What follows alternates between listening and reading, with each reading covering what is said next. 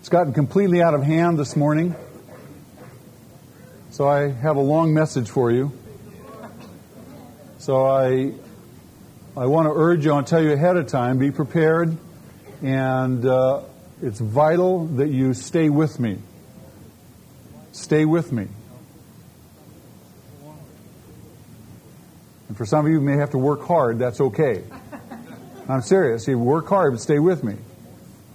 This is imperative that we understand what God has to say to us about the stable life.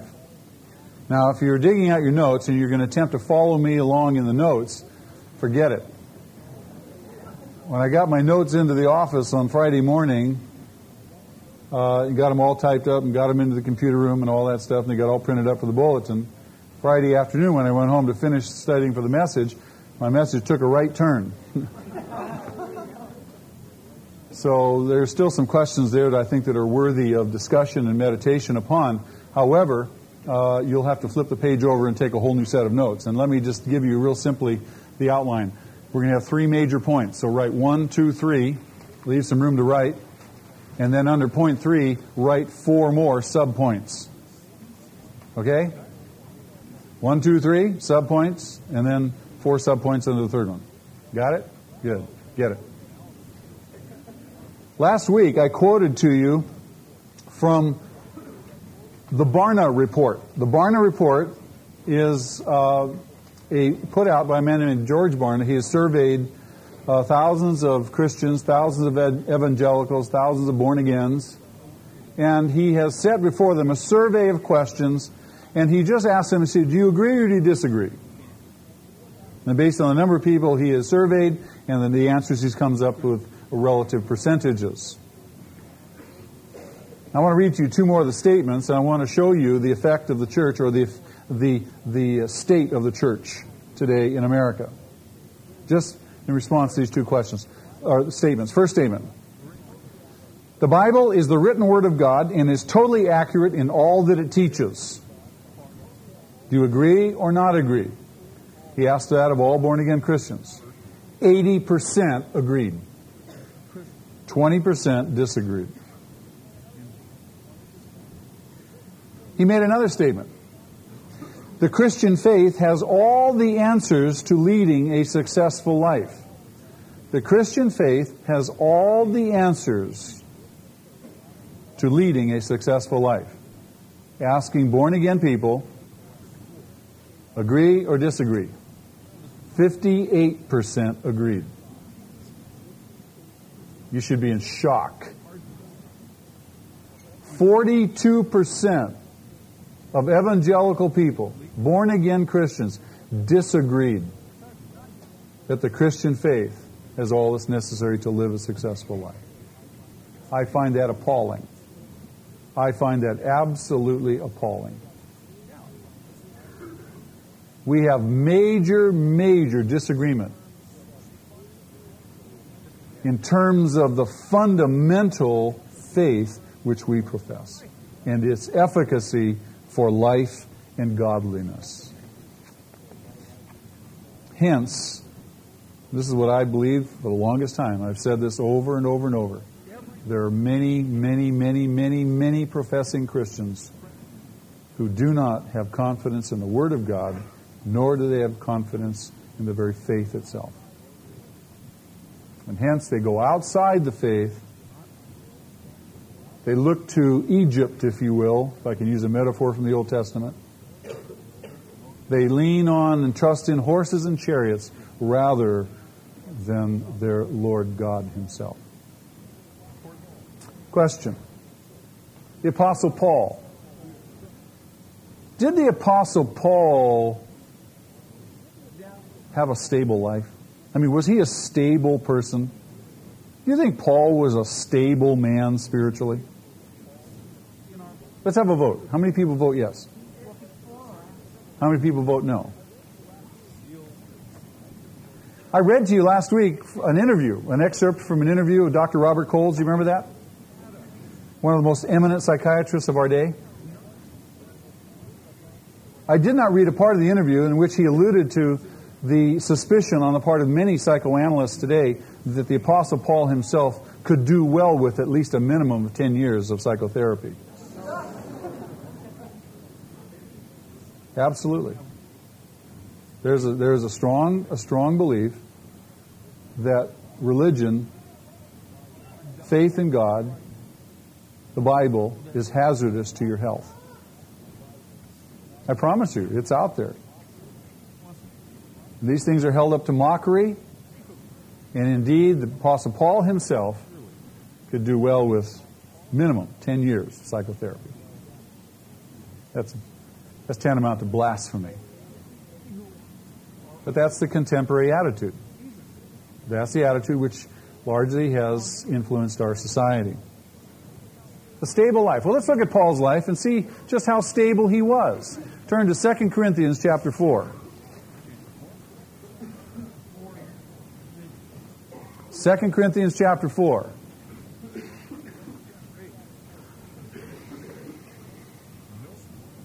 Verse 8. He says, We are hard pressed on every side. You ever felt hard pressed on every side? Pressure, pressure, pressure every place you look.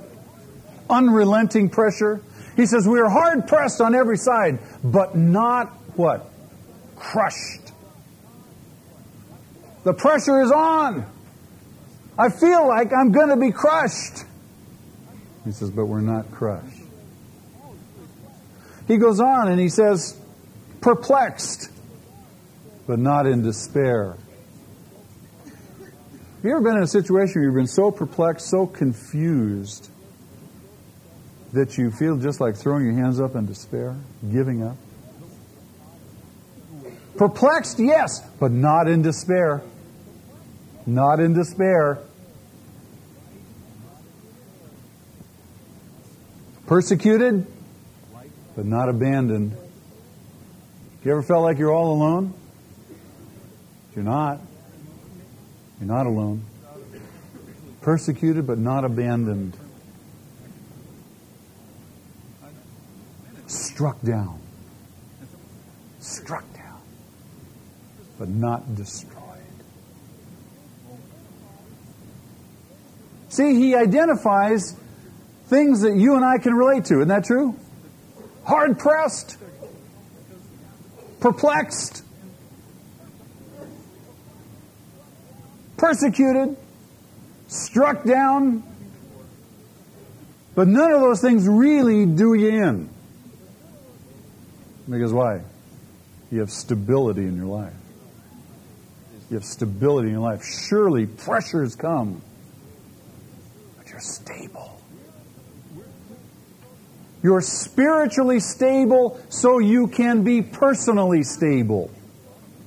I'm always amused at how people say, I don't need your Bible, and I don't need your Jesus, and I don't need your Christianity.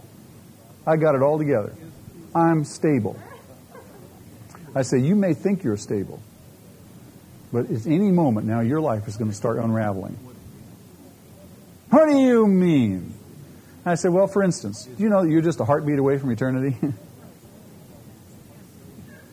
Do you know that any moment something, some tragedy could befall your life and the whole thing, your whole house of cards is going to come tumbling down? You don't realize it, but your life is built on sand. It's not built on the strong, solid foundation of the rock of Jesus Christ. So, though you may think you have it all together, though you may think you're stable, you can only hold it together for so long. And pretty soon, it starts expanding. Pretty soon, you can't keep your arms around it. Pretty soon, it starts unraveling. Pretty soon, you are unstable.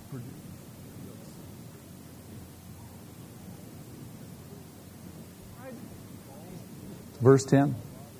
We always carry around in our body the death of Jesus so that the life of Jesus may also be revealed in our body.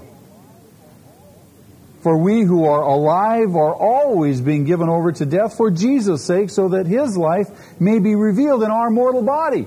John the Baptist said it that way, didn't he? He said, I must what? Decrease so Christ can increase? So sure I'm going through all this stuff. It is normal, it is natural, and it is necessary. necessary? Yes. So that what?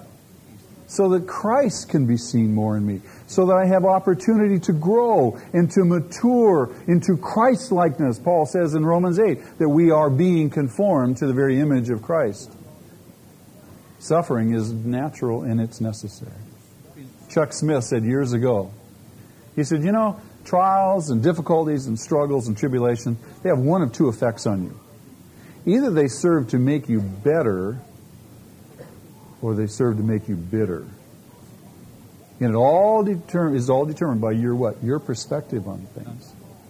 We said last week as we studied from Psalm 1 that the stable man is the man who delights in the instruction of the Lord. He what? He delights in the instruction of the Lord. I've heard people say, I read my Bible, I read my Bible every day.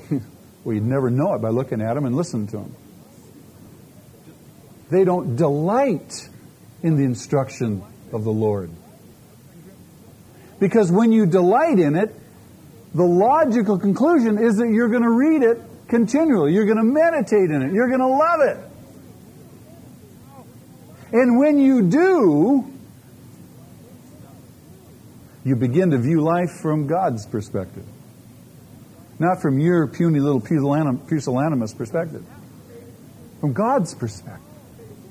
You see the big picture. You go, oh, oh, I see. I understand. Oh, I understand now. And so that when trials and suffering comes, difficulties come, persecution comes, you're not blown off balance. You're not knocked off your pins.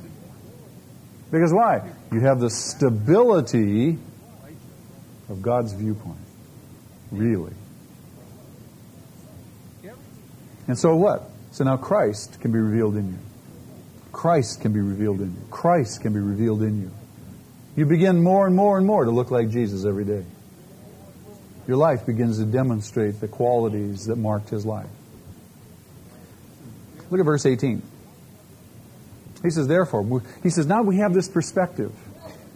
Therefore, we do not lose heart. See, a stable person doesn't lose heart. We don't lose heart.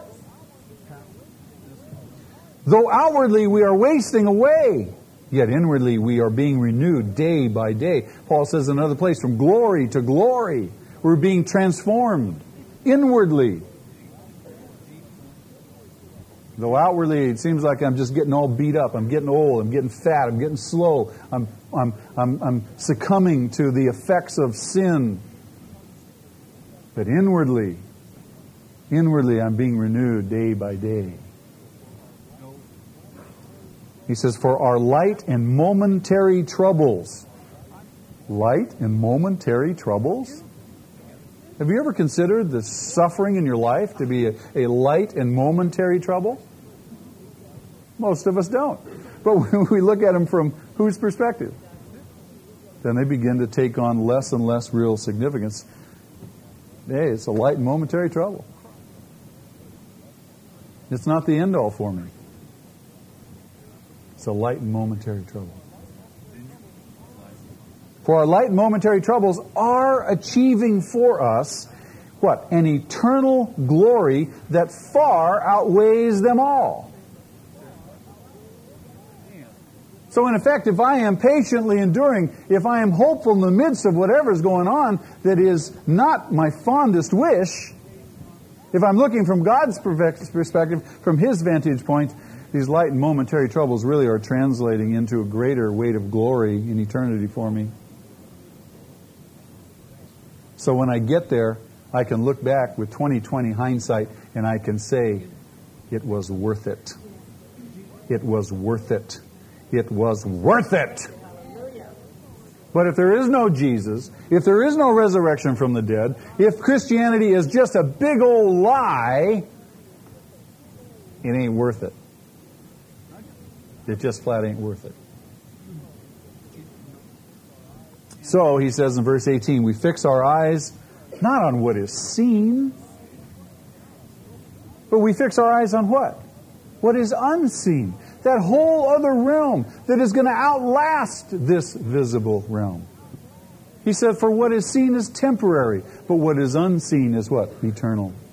Do you have an eternal perspective? Are you so heavenly minded that you're some earthly good?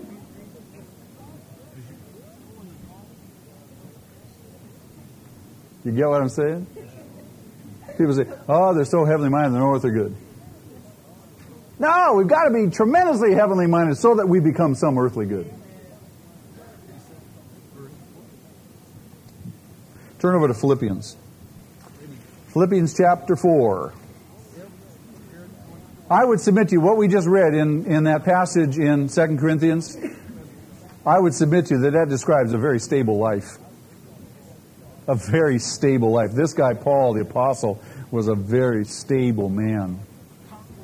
Very stable. Nothing knocked this guy off balance. Now, why?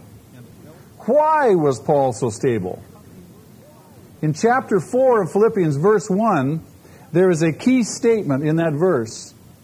And then we're going to use that key statement and we're going to hang everything else on that key statement. All the points, one, two, three, and then the subpoints, we're going to hang them on this one key statement. Now, bear with me. It's going to get deep. Going to get deep. Look around you. Give your neighbor permission if you start nodding off, they can elbow you. Do it now. Say, if, you, if, I'm, if I lose it, elbow me. Tell them. Tell them. Good.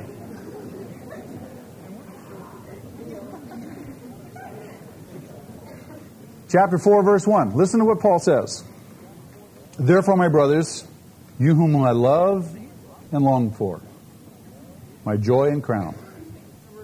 Here comes the key statement. That is how you should stand firm in the Lord. That is how you should stand for. What do you mean? That is how. How should we stand firm in the Lord? I tell people all the time, I say, stand firm in the Lord. They go, okay.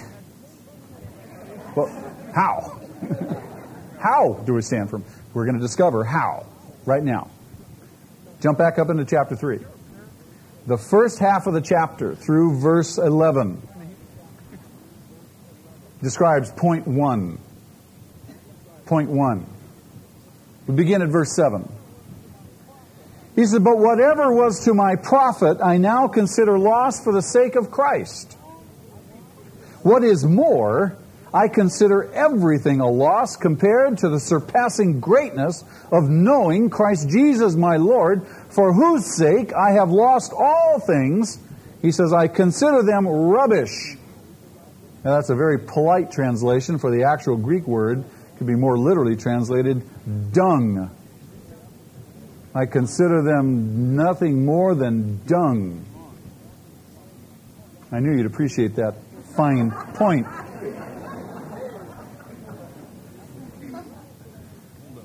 I consider them rubbish that I may gain Christ and be found in Him, not having a righteousness of my own based on the law. What's he saying there? He's saying, you know what? Jesus is the most important person in my life. What's your claim to fame? What do you hang your, your, your, your mental image of yourself on? What do you hang your reputation on? What's important to you? Who are you?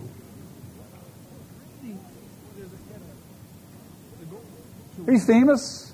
You done some great thing? Are you brilliant, intelligent, gifted, beautiful, rich, educated, talent? What are you? What are, where's your claim to fame? What are you hanging your sense of value and worth and identity on? He says, you know, he says, my whole past, everything I worked hard. I developed my life. I was a Pharisee. I was righteous according to the law. I had it together. I was somebody. But, he says, I count all that stuff dung compared to the surpassing greatness of knowing Christ Jesus my Lord. None of that stuff matters, he says. So, what's the big deal? The most important thing, if you were to have a stable life, is that you hunger to know Christ. You say, I hunger to know Him? Do you? Well, let's read on. He goes on and he says in verse 10, I want to know Christ. Woo, I'd agree with that, would you? How many? Keep your hands up if you agree with that. I want to know Christ. Okay, keep it real high. Real high. Keep them up there. We're going to keep reading here. If you want to know Christ, if you agree with Paul's sentiment, keep those hands up real high. I want to know Christ. Now here's the second one. And the power of his resurrection. Oh, I want to know the power of his resurrection. We all still in agreement? Hallelujah. Okay, here comes the third one. And the fellowship of sharing in his suffering. Oh. Well, that's a whole other issue. That tests the level of your commitment to know Christ. That's key. That's key. You can say all day long, Oh, I want to know Christ. Oh, and I want to know the power of His resurrection. But the real test is if you want to share in the fellowship of His suffering. To be hard pressed. Um, two weeks ago, and I forget whether it was this service or was the Friday night service, I, I was talking about this idea of suffering a little bit, and I challenged I just threw out a challenge Jim, and I said, you know, who would pray for that? You know, no, we don't pray for that. We would never pray, God, turn the heat up. Right? And I just kind of threw it out to the congregation. I said, who would ever pray? Who would pray, turn the heat up? Two people raised their hand. I thought to myself, they don't know what they're doing. And so last weekend, so a week later, a woman comes to me after the service. And I don't even know if she's here or, or not. But she came to me and she said, you know what? She said, I prayed that prayer. I said, what prayer? She said, you know the prayer you said that we should pray, turn the heat up? I said, you only pray that prayer if you really want to get holy. if you're not anxious to get holy, don't pray that prayer. She says, I want to be holy. I want to be more like Christ. She says, I, I, I, I said, God, turn the heat up. And she says, I've had the worst week in my entire life. She says, I lost my job. My car broke down. And this thing happened, that thing happened. She just went through a litany of things that happened to her life. I can't remember them all. But I, I just stood there dumbfounded. I said, Wow, he heard your prayer, didn't he? And she says, But I have one question. I said, What's that? She says, Is it okay to ask him to turn the heat down a little bit?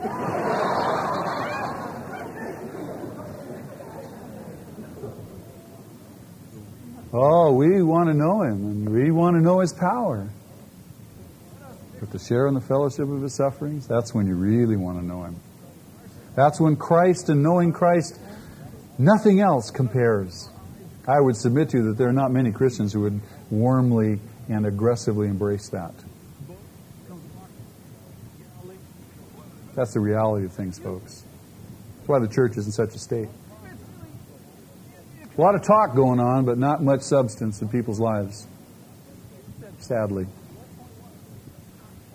So that's point one. I want to show you point two. He says, Not that I have already obtained all this or have already been made perfect. He says, I don't have it all together. I'm not really fully 100% there in sharing in the fellowship of saints. I don't really know His power. I don't know Him like I want to know Him. I haven't got it all yet. He says, I've not been made perfect, but I what? Press on to take hold of that for which Christ Jesus took hold of me. He says, I've taken hold of you that you might know me. You didn't choose me, I chose you, he said. I've taken hold of you that you might know me and know, might know my love, might know my grace, might know my glory. Isn't that glorious? I've taken hold of you. So Paul says, I press on.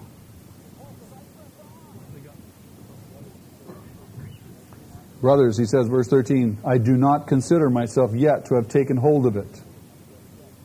None of us have yet.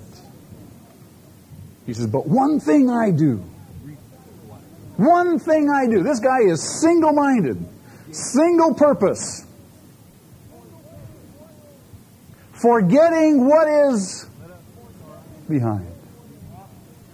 Forgetting what is behind. I what? What does he say?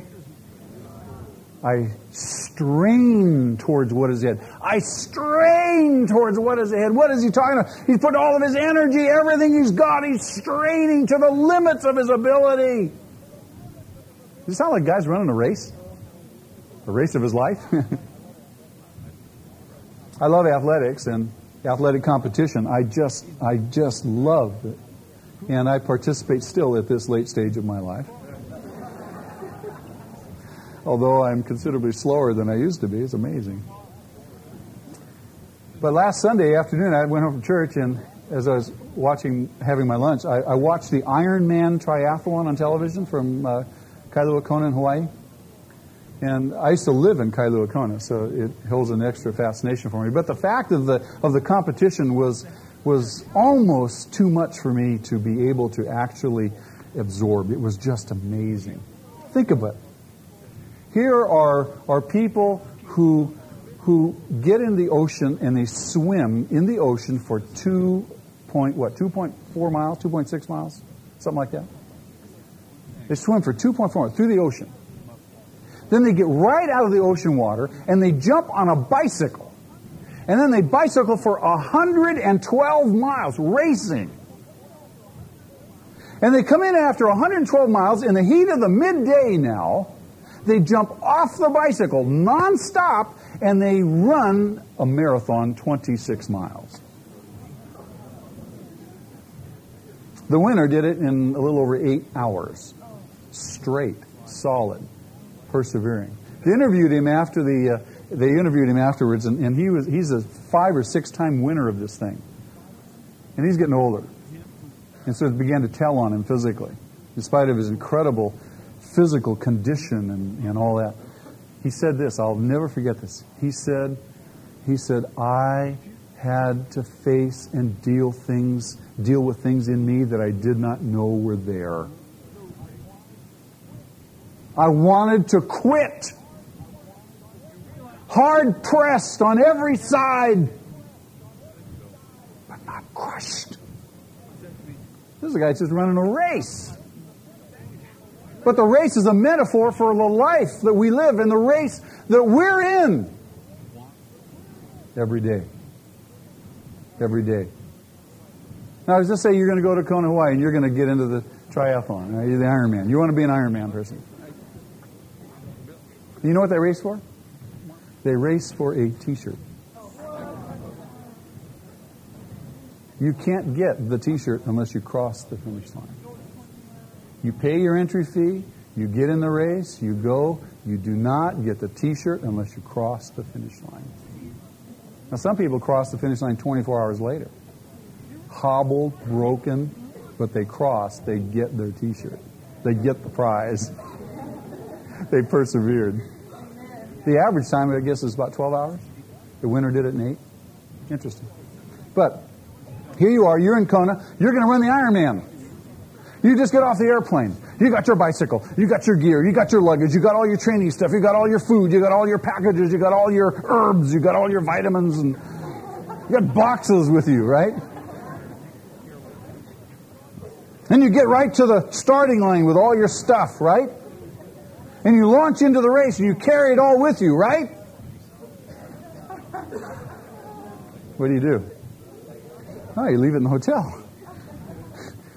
You leave it all behind you. You leave it all behind you. Why?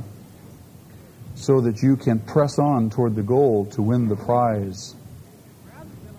You don't want to be encumbered. You're in the race, forgetting what is behind. Do you remember when um, Moses first encountered God in the book of Exodus, chapter 3? When, you know, Moses out there tending the flock and he sees this bush that's on fire but it's not burning up. Curious sight, wouldn't you think? He says, I think I'll go over and check that out.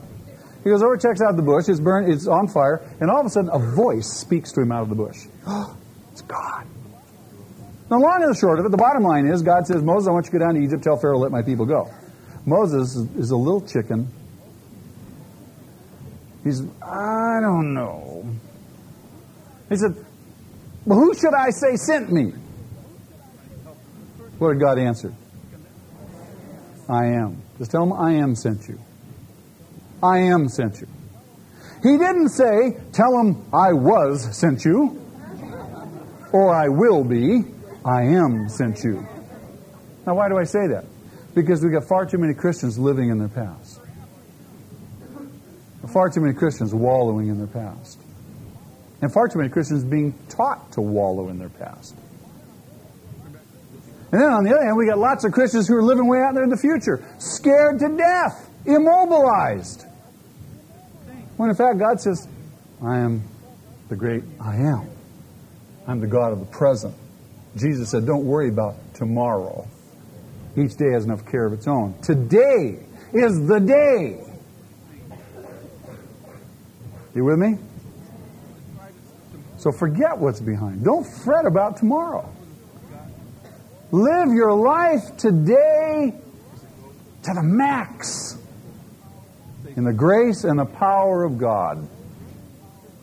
Strain today to be a faithful man, a faithful woman with what God has entrusted to you today. Forgetting what's behind. Turn over to Hebrews chapter 12, real quick.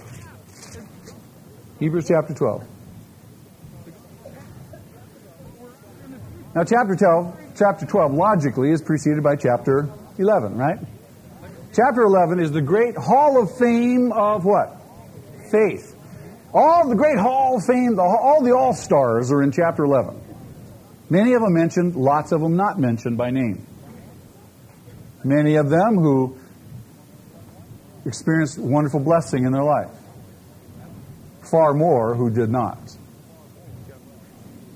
But nonetheless, their faith was just as solid. And so in chapter 11, and, and, and, if you haven't done this, you ought to go home and read chapter 11 of Hebrews and meditate on it, think about it, read it over and over and over, and just go, wow. But then we move into chapter 12, and I want you to look at verse 1 of chapter 12. The writer says, Therefore, since we are surrounded by such a great cloud of witnesses, what cloud of witnesses are we surrounded by? Everybody from chapter 11. All the saints, all the faith, all the guys that have already finished the Ironman. All the ones who have just crossed the finish line. All the ones who have gotten the t shirt. They're all up in the stands now. They're going, come on! Don't quit! Persevere! Keep running! Stay in the race! So there's this great, great cloud of witnesses observing. We're still in the race. We're the last generation bringing it home. And they're cheering us on. They're cheering us on. They're saying, don't quit. Don't fail. Be strong. Stand firm in the Lord.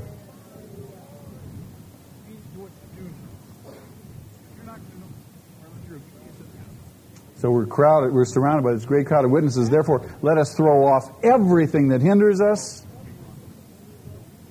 in the sin that so easily entangles, and let us run with perseverance the race marked out for us. Jesus said, He who perseveres to the end will be saved. That's the one that gets the t shirt. Not the guy that starts the race and drops out. Not the guy that makes it through the first two legs and drops out. The guy that perseveres to the end gets the t shirt, gets the prize. And each one of us has a race that's marked out for us. My race is different from your race. Your race is different from her race. But nonetheless, we all have a race. And all of our obstacles are similar, though not the same. And we all have to deal with those demons that come up that say, quit, quit, give up, fail. Oh, the pressure is going to kill you. It's too much. It's too much. It's too much.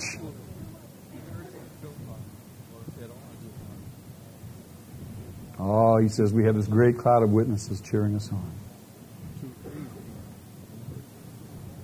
He says in verse 2, let us fix our eyes on Jesus. Let us fix our eyes on who? On Jesus. Do you remember Peter? I love Peter. Here's Peter. He's in the boat with the other disciples. They're out on the Sea of Galilee. It's nighttime. Jesus is not with them. All of a sudden, Peter looks out. He says, Who's that out there walking on the water? Unusual sight, right? So Peter launches out. Peter takes the lead, of course. He says, Lord, Lord, is that you? If that's really you, command me to come out on the water. Now, if you were in the boat, would you have said that? Would you have said as anything as absurd as command me to come out on the water? I wouldn't. I've never thought to say that. Of course, I'm not Peter. And Peter is just kind of a visionary. You know, he's kind of an inspirational guy. He's always launching out there where no one else is going to go. He's always sticking his foot in his mouth, so to speak. So he just gets it out there. He says, If that's you, command me to walk on the water. Now he knows that Jesus can do this. Otherwise, he wouldn't say it. How many of us would risk that? Oh, he might say it. He might say it. Oh, gosh, I better not say it. I just lay low and keep quiet. I can see I've touched some people's funny bones. So Jesus says, What? Come on. Did that happen? You really? Oh, come on.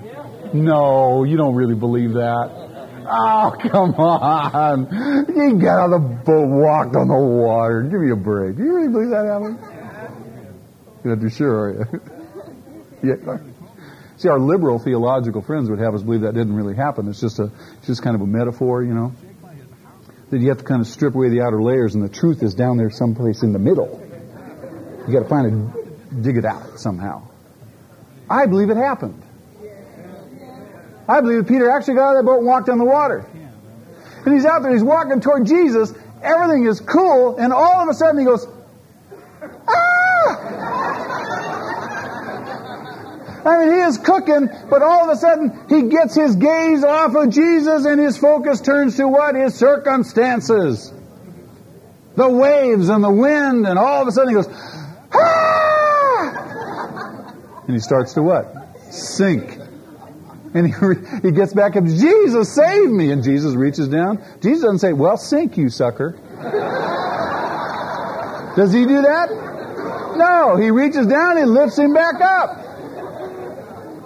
He lifts him right back up.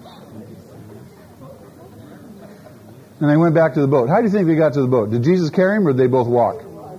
I believe they both walked. How could you not walk after that? Oh, Jesus, carry me. I can't make it. Give me a break. So let us fix our eyes on Jesus, the author and the perfecter of our faith. Oh, He's the author of my faith. He's the perfecter of my faith. He's relieved me of all of that responsibility. He's working in me. I just need to keep my eyes on Him. I just need to keep following Him, walking with Him, loving Him, longing for Him, knowing Him. Jesus. He's the author and the perfecter of my faith. This one who, for the joy set before Him, endured the cross. Can we endure the cross? Can we endure the things that afflict our life? Absolutely. Why? Because we have through vision, as Jesus did. There's a joy that's set before us that's beyond the suffering, beyond the cross, beyond the pressure. And that joy that allows us to endure the cross is Christ also allows us to disregard the shame of the cross.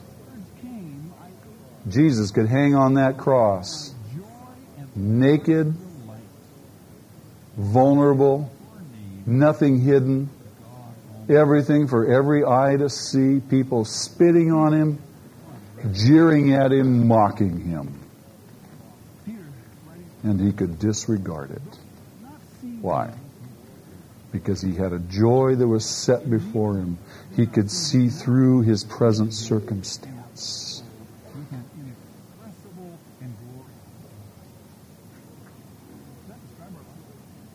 He says, Consider him who has endured such opposition from sinful men, so that you will not grow weary and lose heart. He's our example. He's our model. He's the one that's working in us. We can have faith in Him. We persevere in Christ. So that we don't lose heart. We don't grow weary. So that we can be what? Stable. No circumstance can knock me off my balance.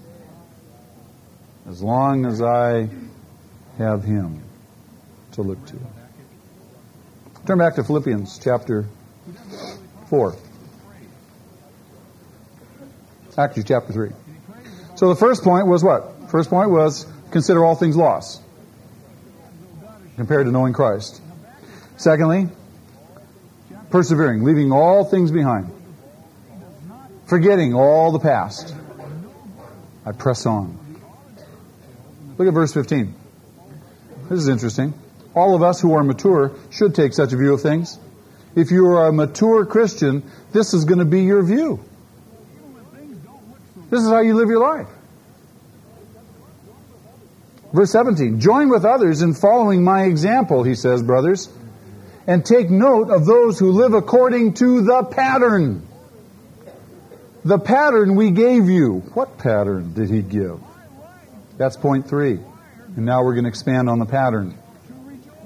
What pattern did Paul give as he went about preaching and teaching in all the churches? What pattern did he give them so that they could live a stable life? What were the essential ingredients to stability in life? What does it mean to really know Christ? What does it really mean to have confidence in Him? What does it really mean to persevere in the race? Here it comes. These are the essentials to the pattern of the Christian life. First, you see in verses 2 and 3, there is discord in the church. There's two women, Euodia and Syntyche, and they're in conflict. There's a problem. And so Paul writes to him, he says, I plead with Euodia and Syntyche, I plead with them to agree in the Lord. And then he asks a man by the name of Syzygus. Means loyal yoke fellow, if you look in your notes in your margin. He says, Syzygus, you come and you help them get together. You be a peacemaker. So we have a principle in verses 2 and 3, and that principle is that we must cultivate peace in the fellowship of love. Isn't the church a fellowship of love? Should we not work at cultivating peace?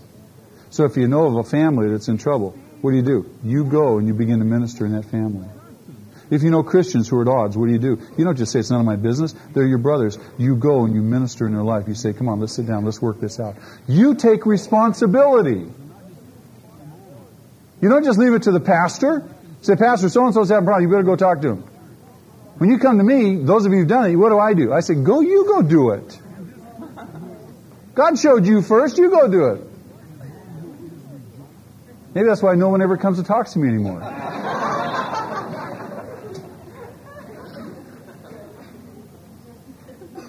Peace. Spiritual stability demands that we cultivate peace in the fellowship of love. That the church be a what? A stabilizing environment. If the church is not a stabilized environment, it can't be a stabilizing environment, and we can't be used of God to stabilize one another's lives. Now, does that mean that there's going to be no disagreements? No, there's always going to be disagreements. Why? Because you're dealing with imperfect people who have not yet attained to the t-shirt. There's always going to be disagreements, but the issue is let's not be disagreeable. If we're going to disagree, if we must disagree, let's disagree agreeably. Let's not let our disagreements separate the bond of love. And certainly we must agree on the fundamentals of the faith. And there are always going to be peripheral issues, you know, that people are going to disagree on. But those aren't the core issues. You don't fight and die over that stuff. Where you're going to fight and die is over the core issues. where you take your stand, where you pour your energy, are the most important things.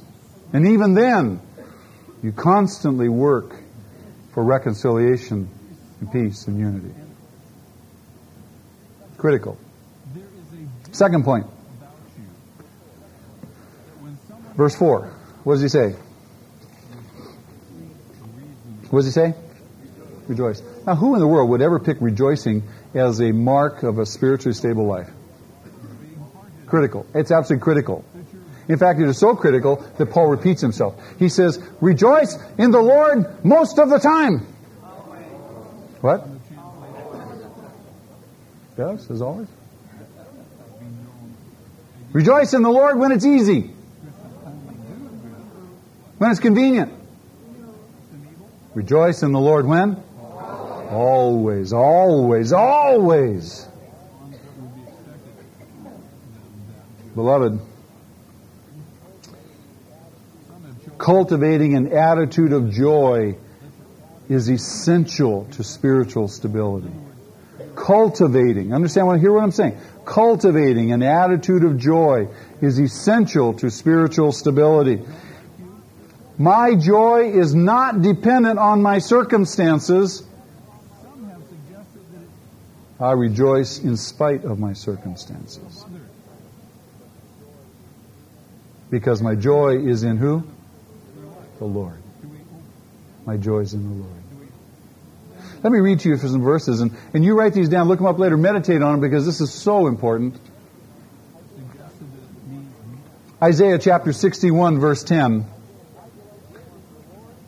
I delight greatly in the Lord. My soul rejoices, he says, in my God. For he has clothed me with garments of salvation and arrayed me in a robe of righteousness. Isn't that beautiful? My soul, what? Rejoices in my God. Does that describe our life? How about this one?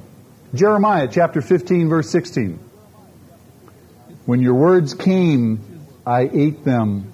They were my joy and my heart's delight. For I bear your name, O Lord God Almighty. Oh my. How about 1 Peter chapter 1 verse 8?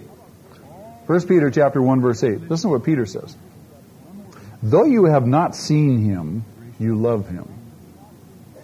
Even though you do not see him now, you believe in him and are filled with an inexpressible and glorious joy. Does that describe your life as a Christian? Are you filled with an inexpressible and glorious joy? Because even though you don't see him, you love him, and that is a source of constant joy to you. You wake up in the morning delirious with joy. Oh, Lord, I love you. I could hardly wait to wake up this morning and tell you. You go to bed at night delirious with joy after a fun filled day suffering.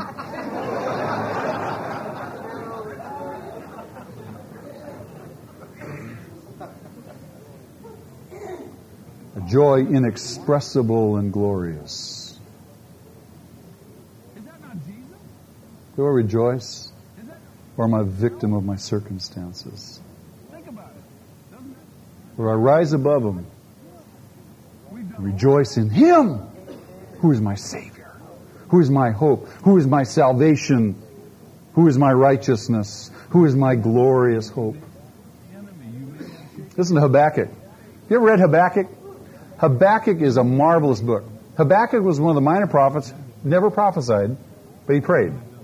Habakkuk prayed for revival. And God said, I'm not sending revival, I'm sending judgment. I'm bringing the Babylonians and they're going to wipe out Judah. And sure enough, that's what happened. But listen to Habakkuk.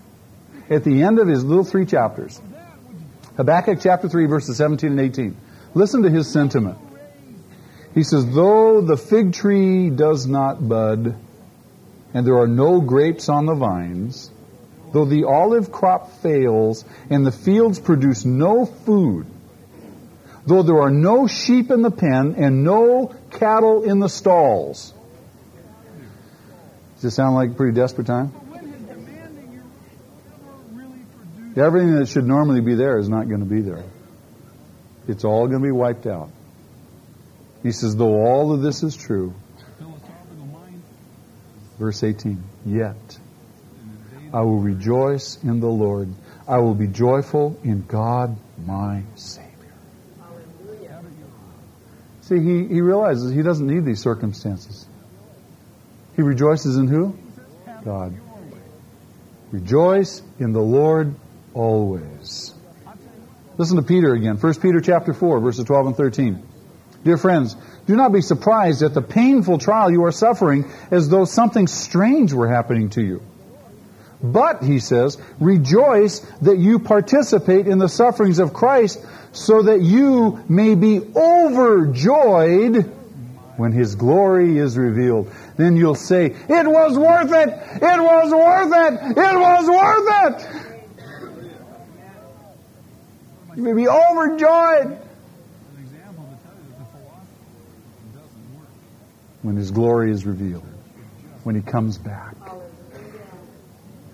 So we're going to be peacemakers and we're going to be people who rejoice always. Critical to a stable life. Third element. Verse 5. Look at this. Now this is going to, you have to stay with me on this one. Verse 5. Let your gentleness be evident to all. Let your gentleness be evident to all. The Greek word that's translated here, gentleness, the Greek word is epikies. It is a word in the Greek language that has a broad meaning. It is not well translated by one English word. In this case, in the NIV, by the word what? Gentleness. I want to suggest to you, and if you do the study as I have, and as you read through the various commentators and the various translations of the Bible, you'll see a broad variety of words and, and phrases used to translate this one particular word, epikies. But let me share with you uh, some of these other ideas and these other thoughts. It has been suggested that this word uh, has the sense of sweet reasonableness. Doesn't that sound nice? Let your sweet reasonableness be evident to all. Um, it's the idea that you're responsive to an appeal. That there is a gentleness about you, that when someone asks you something, you're sweetly reasonable about it. Now, my friends Dan and Rose Center, Rose brags on her husband Dan all the time. She says whenever she goes to him with a request, Dan is sweetly reasonable.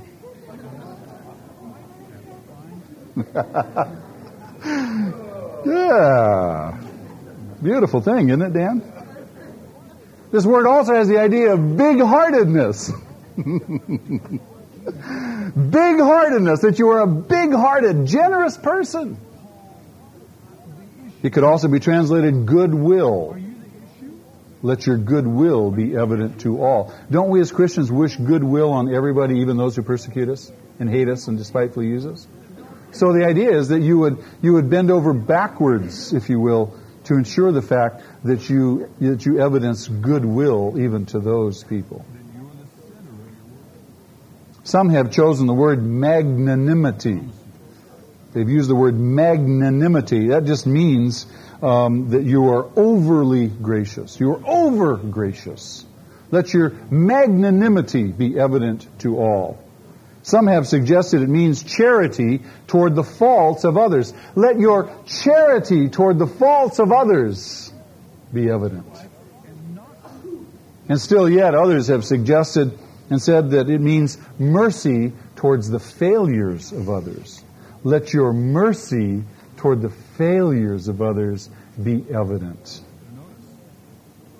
Some have, have translated with the word indulgence, the English word indulgence.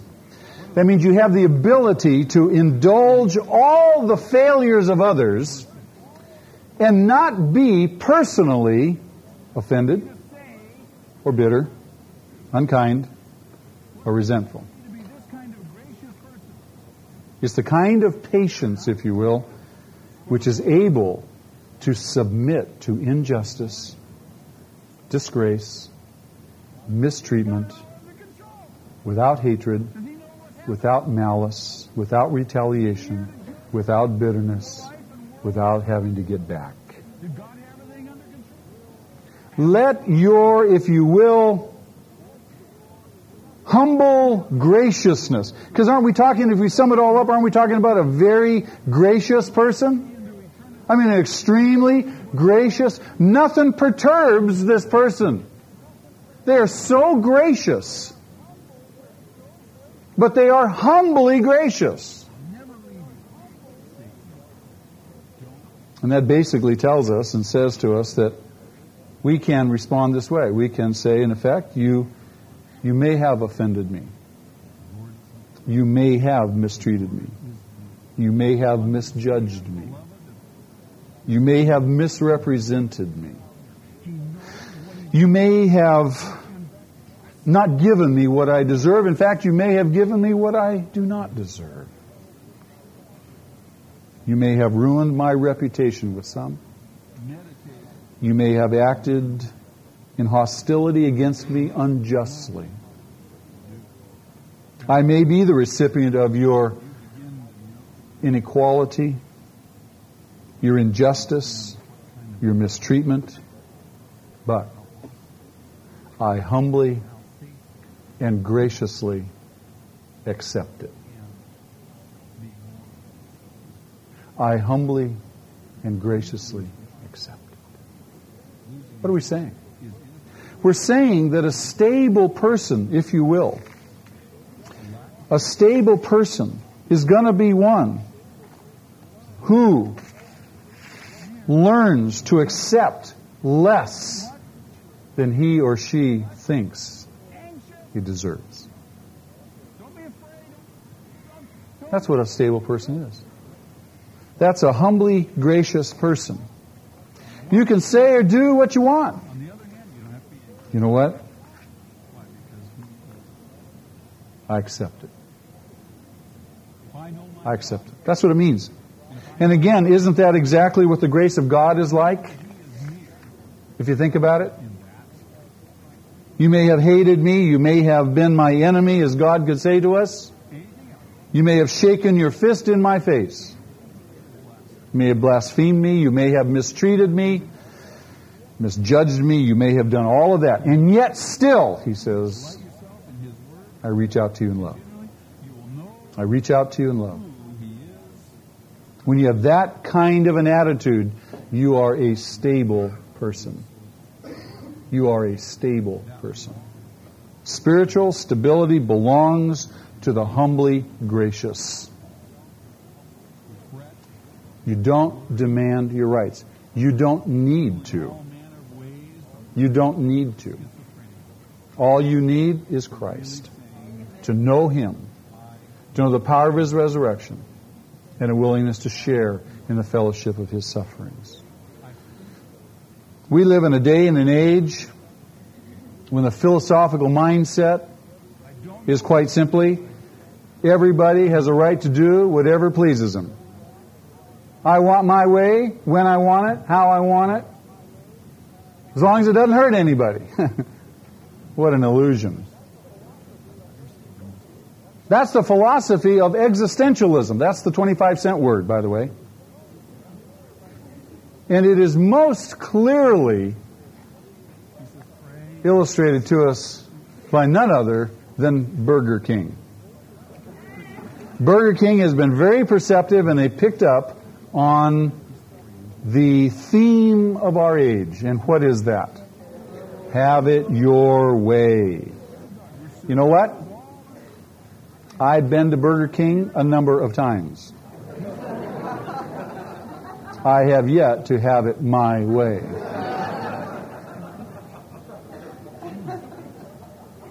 They say, have it your way. I don't get it my way. My way is that I get the burger and I don't pay. That's my way.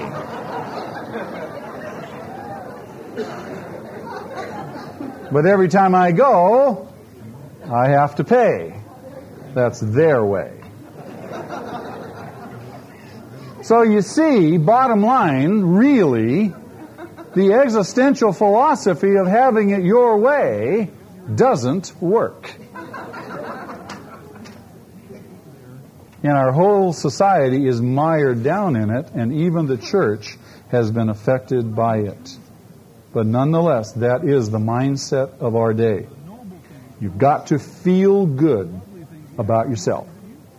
You've just got to. That is absolutely paramount. You've got to feel good about yourself. You say, well, are you against feeling good about yourself? No. But I am against it being the central theme and goal of my life. Feeling good will come as a byproduct of what? Having Christ as the centerpiece of my life. We're talking about the process of sanctification by the Spirit of the living God working in me, transforming me, so that I become the image of Christ.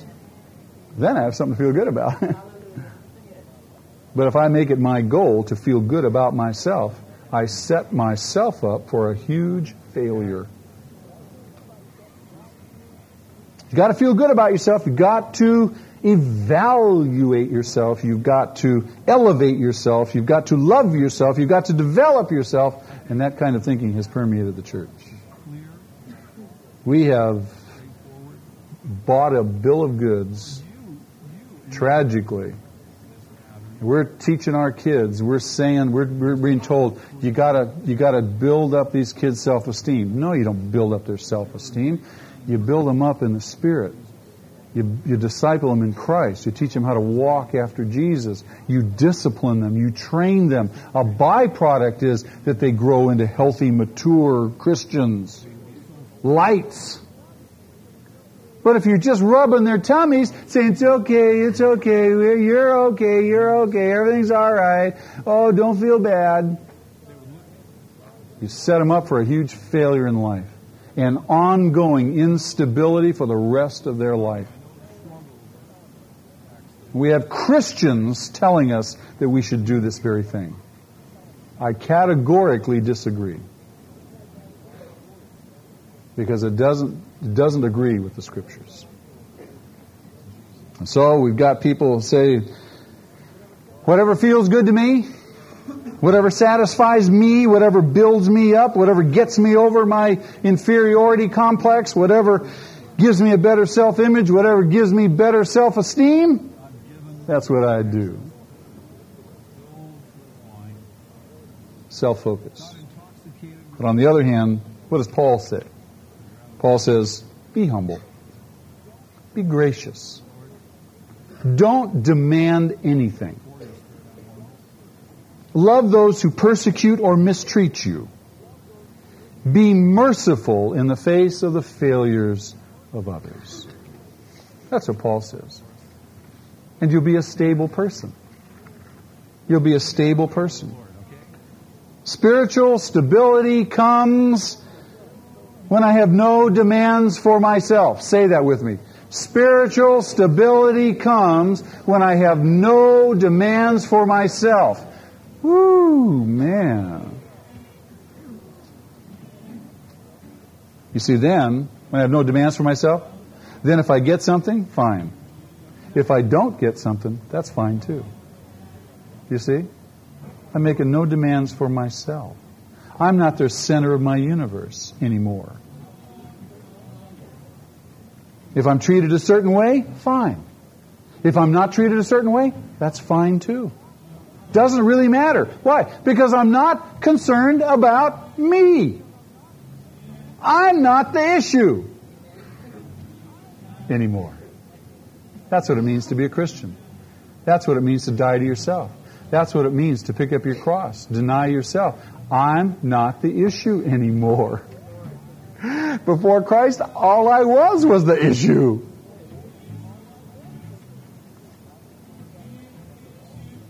I'm not concerned about me. That's what Paul says. That's what allows Paul to say, I'm content in whatever circumstance I find myself. He says, because I'm not the issue anymore. Are you the issue? Because if you are, you'll never have this kind of gracious, humbly gracious spirit. You'll never be a person who rejoices. You'll be so focused on yourself, your circumstances, your instability, which perpetuates more instability. And you'll be absolutely worthless to the church, to yourself, to your family, and no one could depend on you because you are constantly unstable. You're double-minded like the man in James 1, Ephesians 4:14, tossed about on every wind of doctrine, unstable. But see, stability, stability is a whole different thing, isn't it? Stability means you can't get knocked off balance. Some people just seem to live and die in that revolving door of listening to what everybody says about them. What everybody says bad about them, what, every, what everybody says good about them. They take that stuff personally. Every single thing that happens in their life, they filter it through their little ego process.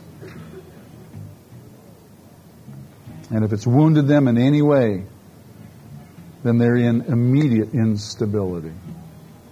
Immediately. And anxiety takes over their life. Beloved, you cannot be knocked off balance by inequity, by injustice, by unfair treatment, by lies, by humiliation, if you're not the issue. We must cultivate, we must learn how to not demand anything for ourselves. It's real simple. Not easy. That's why you've got to pick up your cross. Die daily. And now look at verses, verse 6, or actually the last part of verse 5. Here's the heart of it all. Here's the heart of it all. This is point number 4. What are the last four words of verse 5? What are the, what's the one phrase that's sandwiched between verse 5 and verse 6? Here's the, here comes the heart of it all. What allows me? What is the very thing that allows me to be humbly gracious? The Lord is near. Take those four words and box them in in your, in your Bible. Just box them in. The Lord is near. The Lord is near. Say that. The Lord is near. That's the heart of everything. Beloved, spiritual stability requires resting on a confident faith in the Lord. Your view of God is what stabilizes you. And when you delight in His Word, you delight in His instruction, you meditate therein day and night, it transforms your view. And you begin to see just exactly who He is and how He acts. And now your view of God brings stability to your life. Remember the book of Job? First couple chapters? God pulls the curtain back on eternity, gives us a little peek into goes what, what goes on behind the scene. We see what happened to Job's life on the external. He got wiped out. He didn't have a clue what's going on, but God gives us a little clue. Was God there the whole time? Absolutely. Did he know exactly what was going on? Nothing happened to Job's life that God didn't first give permission and allow to happen. The Lord is near. Job said, Though you slay me, still I will trust you. He still didn't have all the facts. Later on, he says, I know my, my Savior lives. But his view of God, he was confident in his God. And you see the Lord bless him at the end of the book. Do we live our life on that reality that the Lord is near? He says, the Lord is near. So look at verse 6. What? Don't be what? Anxious. On the one hand, I can live my life in such a way as to be humbly gracious. On the other hand, I can live my life in such a way as to not be anxious about what? Anything, because why? The Lord is near. He's my rock. He knows exactly what's going on. He knows His plan for my life. I can trust Him because I know Him. Because I've read His book.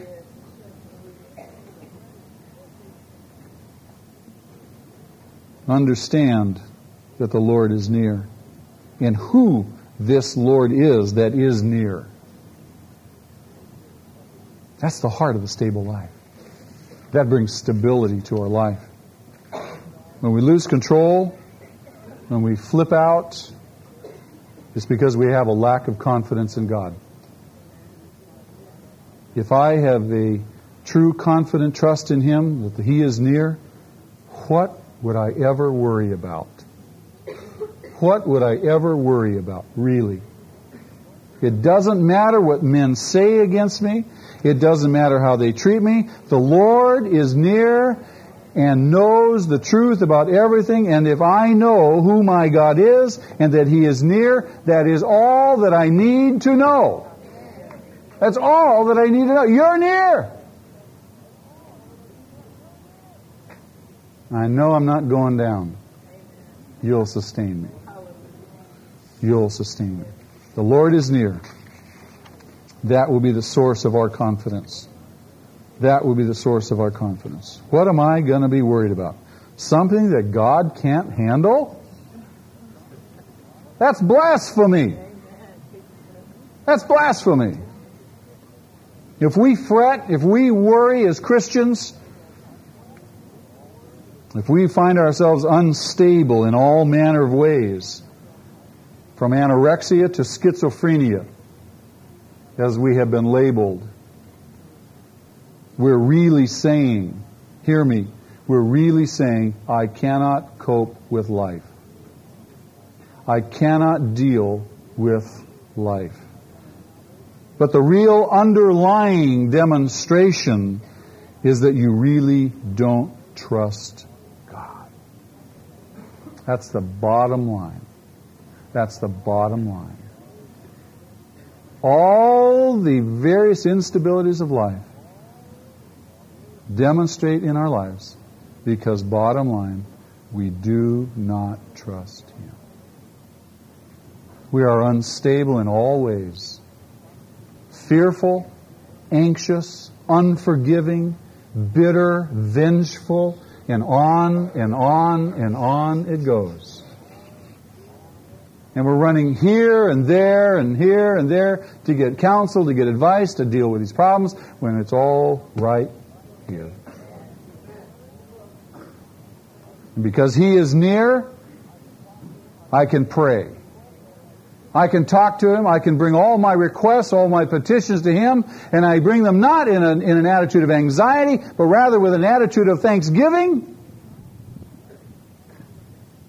And he's